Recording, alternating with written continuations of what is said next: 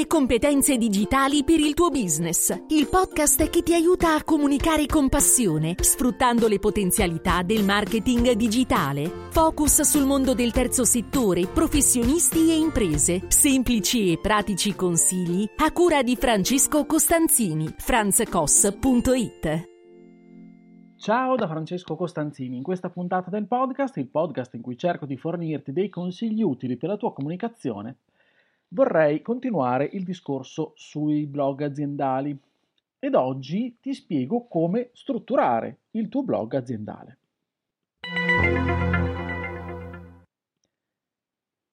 Bene, proviamo a capire eh, che cosa serve oggi, no? per strutturare un blog aziendale, cioè laddove io eh, ti abbia in qualche modo convinto, convinta ad aprire un blog, capendo che è la scelta più giusta per te, se hai fatto queste valutazioni, cerco allora di andare nel concreto ed aiutarti in questo percorso.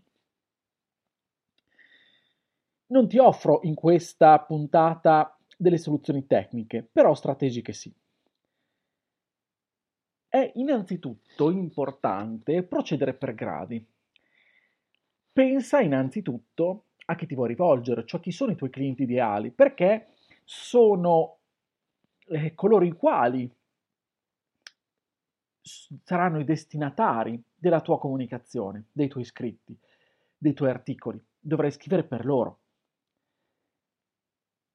Valutato questo, metti in relazione ciò che tu offri in termini di servizi, prodotti, competenze e le esigenze che i potenziali clienti hanno. Devi valutare il percorso di acquisto che i tuoi clienti eh, compiono per arrivare a usufruire dei tuoi prodotti dei tuoi servizi. Se infatti il blog è incastonato all'interno del tuo sito, va benissimo, devi scindere i contenuti che rispondono ad una sorta di domanda diretta rispetto ai prodotti e servizi che offri e quelli invece che devono essere utili a chi leggi per capire, a chi legge per capire esattamente quello che fai, come lo fai, perché fai. Questi sono i contenuti eh, rispondenti alla cosiddetta ricerca informativa commerciale degli utenti, si dice così, l'intento di ricerca informativo commerciale, che è lo scheletro del tuo sito. Il blog invece serve per rispondere ad altre tipologie di domande. L'abbiamo già detto, ma continueremo a ribadirlo, no? Che il blog, rispetto agli argomenti di tua pertinenza, di cui sei esperto, indaga a fondo quali sono, ad esempio, le domande che gli utenti rivolgono a Google su quelle tematiche specifiche. Sono quelli i primi contenuti che puoi sviluppare per la tua strategia di blog. Vorrei fare un esempio concreto. E allora utilizzo uno schema che non è mio, ma che utilizzo per i corsi. È uno schema che puoi trovare in un articolo che poi ti linko di Riccardo Esposito sul, sul suo sito, sul suo blog appunto, mysocialweb.it, un sito davvero molto molto utile per chi eh, vuole approfondire tutta la tematica del, della scrittura, del copywriting, del blogging. Quindi sicuramente eh, è Riccardo è una persona, è un professionista che può essere preso come, eh, come, come riferimento. Ecco, in questo articolo lui mostra, un, fa un esempio e mostra uno schemino, che appunto poi ti darò il link per vederlo direttamente, siamo in podcast, quindi non riesco ad inquadrartelo e a mostrartelo, della struttura del sito e del blog facendo proprio un, una sorta di bialbero, lo chiama così, in cui spiega i, praticamente le keyword su cui vanno posizionate determinate pagine e, e ehm, facendo la differenziazione tra quello che è la parte di blog e quello che invece sono le, le pagine diciamo istituzionali e di racconto del, dei prodotti e dei servizi del sito stesso. Lui lo fa pensando, come esempio, ad un negozio che vende accessori per cani. E allora fa una differenziazione molto netta tra quelle che sono tutte le cosiddette keyword commerciali, cioè gli intenti di ricerca commerciale degli utenti, che quali sono Se io sto cercando abbigliamento per cani, sto cercando quindi una categoria di prodotto. E sto cercando guinzagli per cani, sto cercando una categoria di prodotto. Cappottini per cani è magari una sottocategoria, no? Della categoria eh, che dicevo prima abbigliamento. Cappottini per, pic- per cani di piccola taglia è un ancora, è un prodotto che sta sotto alla sottocategoria e la categoria principale. Questo per capirci. E allora tutte queste, diciamo, informazioni, queste keyword, devono avere una risposta nei contenuti delle parti del tuo sito web che parlano appunto del prodotto, dei sottoprodotti e dei prodotti singoli. Nel blog quindi tu non andrai a raccontare il prodotto. Allora che cosa serve il blog? Il blog, dicevo prima, va a rispondere alle domande, alle keyword di tipo informativo che possono partire da quelle più generiche e arrivare fino a quelle più specifiche, anche in questo caso, come nel caso precedente. In questo blog Riccardo ipotizza che si parli infatti eh, sia un blog riferito ai cani. E quindi nel blog dei cani di che cosa vado a parlare? Vado a parlare magari delle razze, delle leggi, dei caratteri delle specifiche razze, dell'obbligo, ad esempio per quanto riguarda la categoria leggi sui cani, l'obbligo del guinzaglio, eccetera, eccetera, per far sì che di raggiungere quelle richieste più informative che io, su cui gli utenti si vanno ad informare appunto e che poi possano far arrivare al prodotto che io vendo.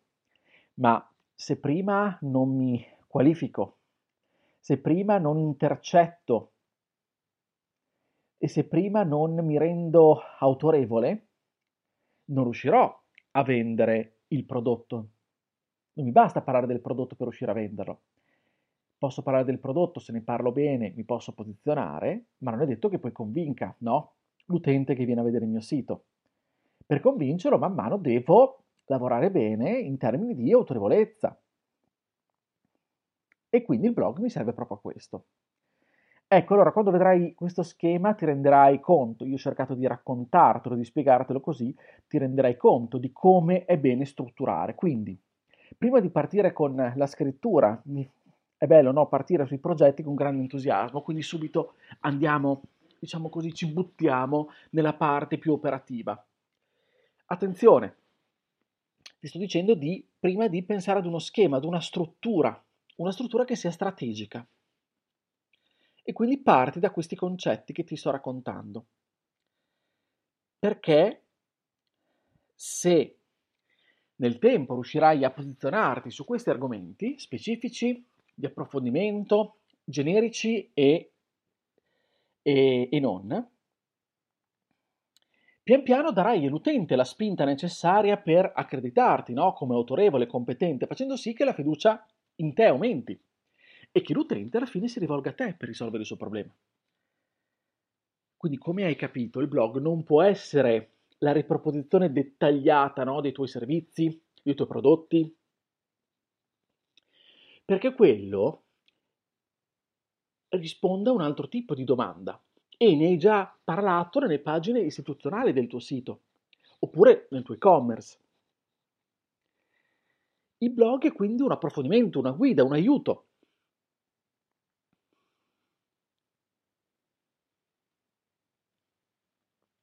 un'obiezione che mi viene fatta delle volte è chi vuole affrontare il percorso blog, eh, ma io vado poi a svelare tutti i segreti. Ma non temere, non dovrei svelare alcun segreto.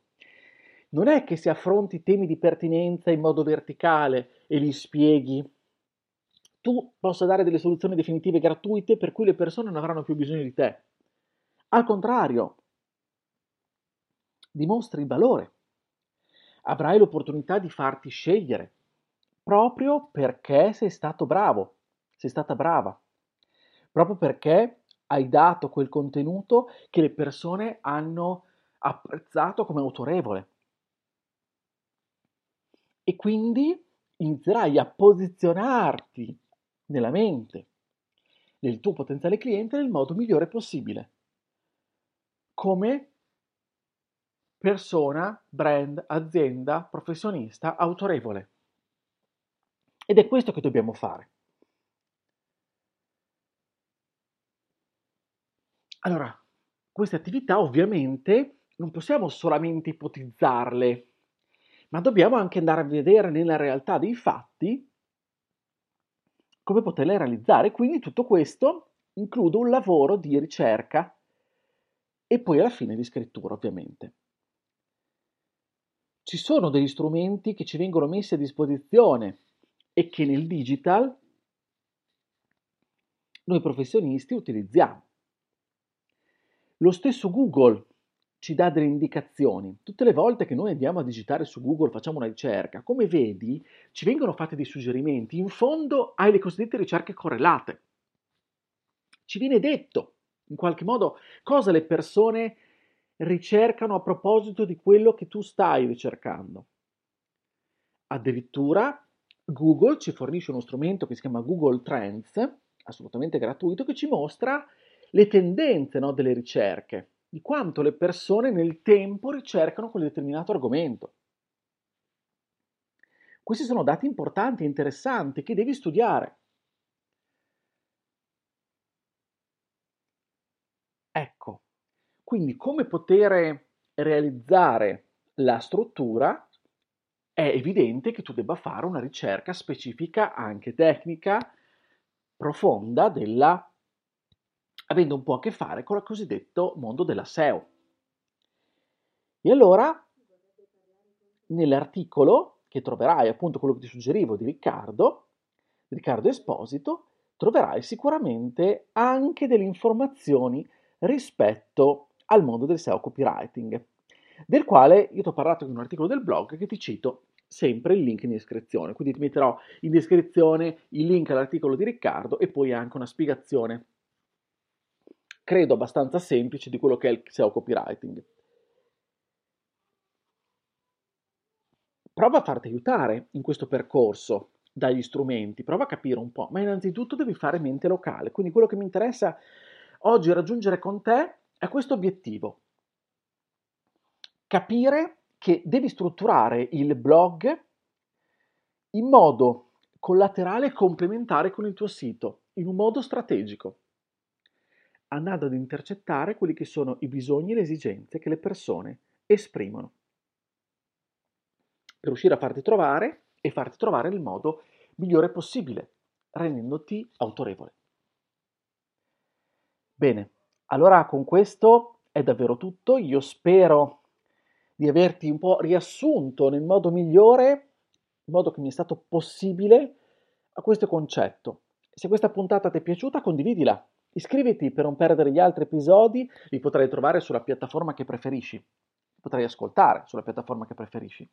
Io ti aspetto sempre sulla mia casa, che è il mio sito franzcos.it, dove troverai riferimenti, contenuti. E se i miei contenuti ti piacciono, ti do anche un'opportunità in più. Infatti, puoi far parte della mia community per ricevere altri contenuti inediti e quindi ti puoi iscrivere su Buy Me Coffee e trovi sempre il link in descrizione. Scrivimi su Telegram, io sono Franz Koss, cercami. Lì ho anche un canale. Comunque se mi cerchi trovi il link anche al canale, lo trovi anche qui in descrizione. Mi farà piacere comunque rispondere alle tue domande, ricevere i tuoi dubbi, le tue perplessità, i tuoi commenti. Non mi resta altro quindi che augurarti un buon lavoro e come sempre una buona comunicazione. Ci sentiamo la prossima settimana con il podcast. Ciao da Francesco.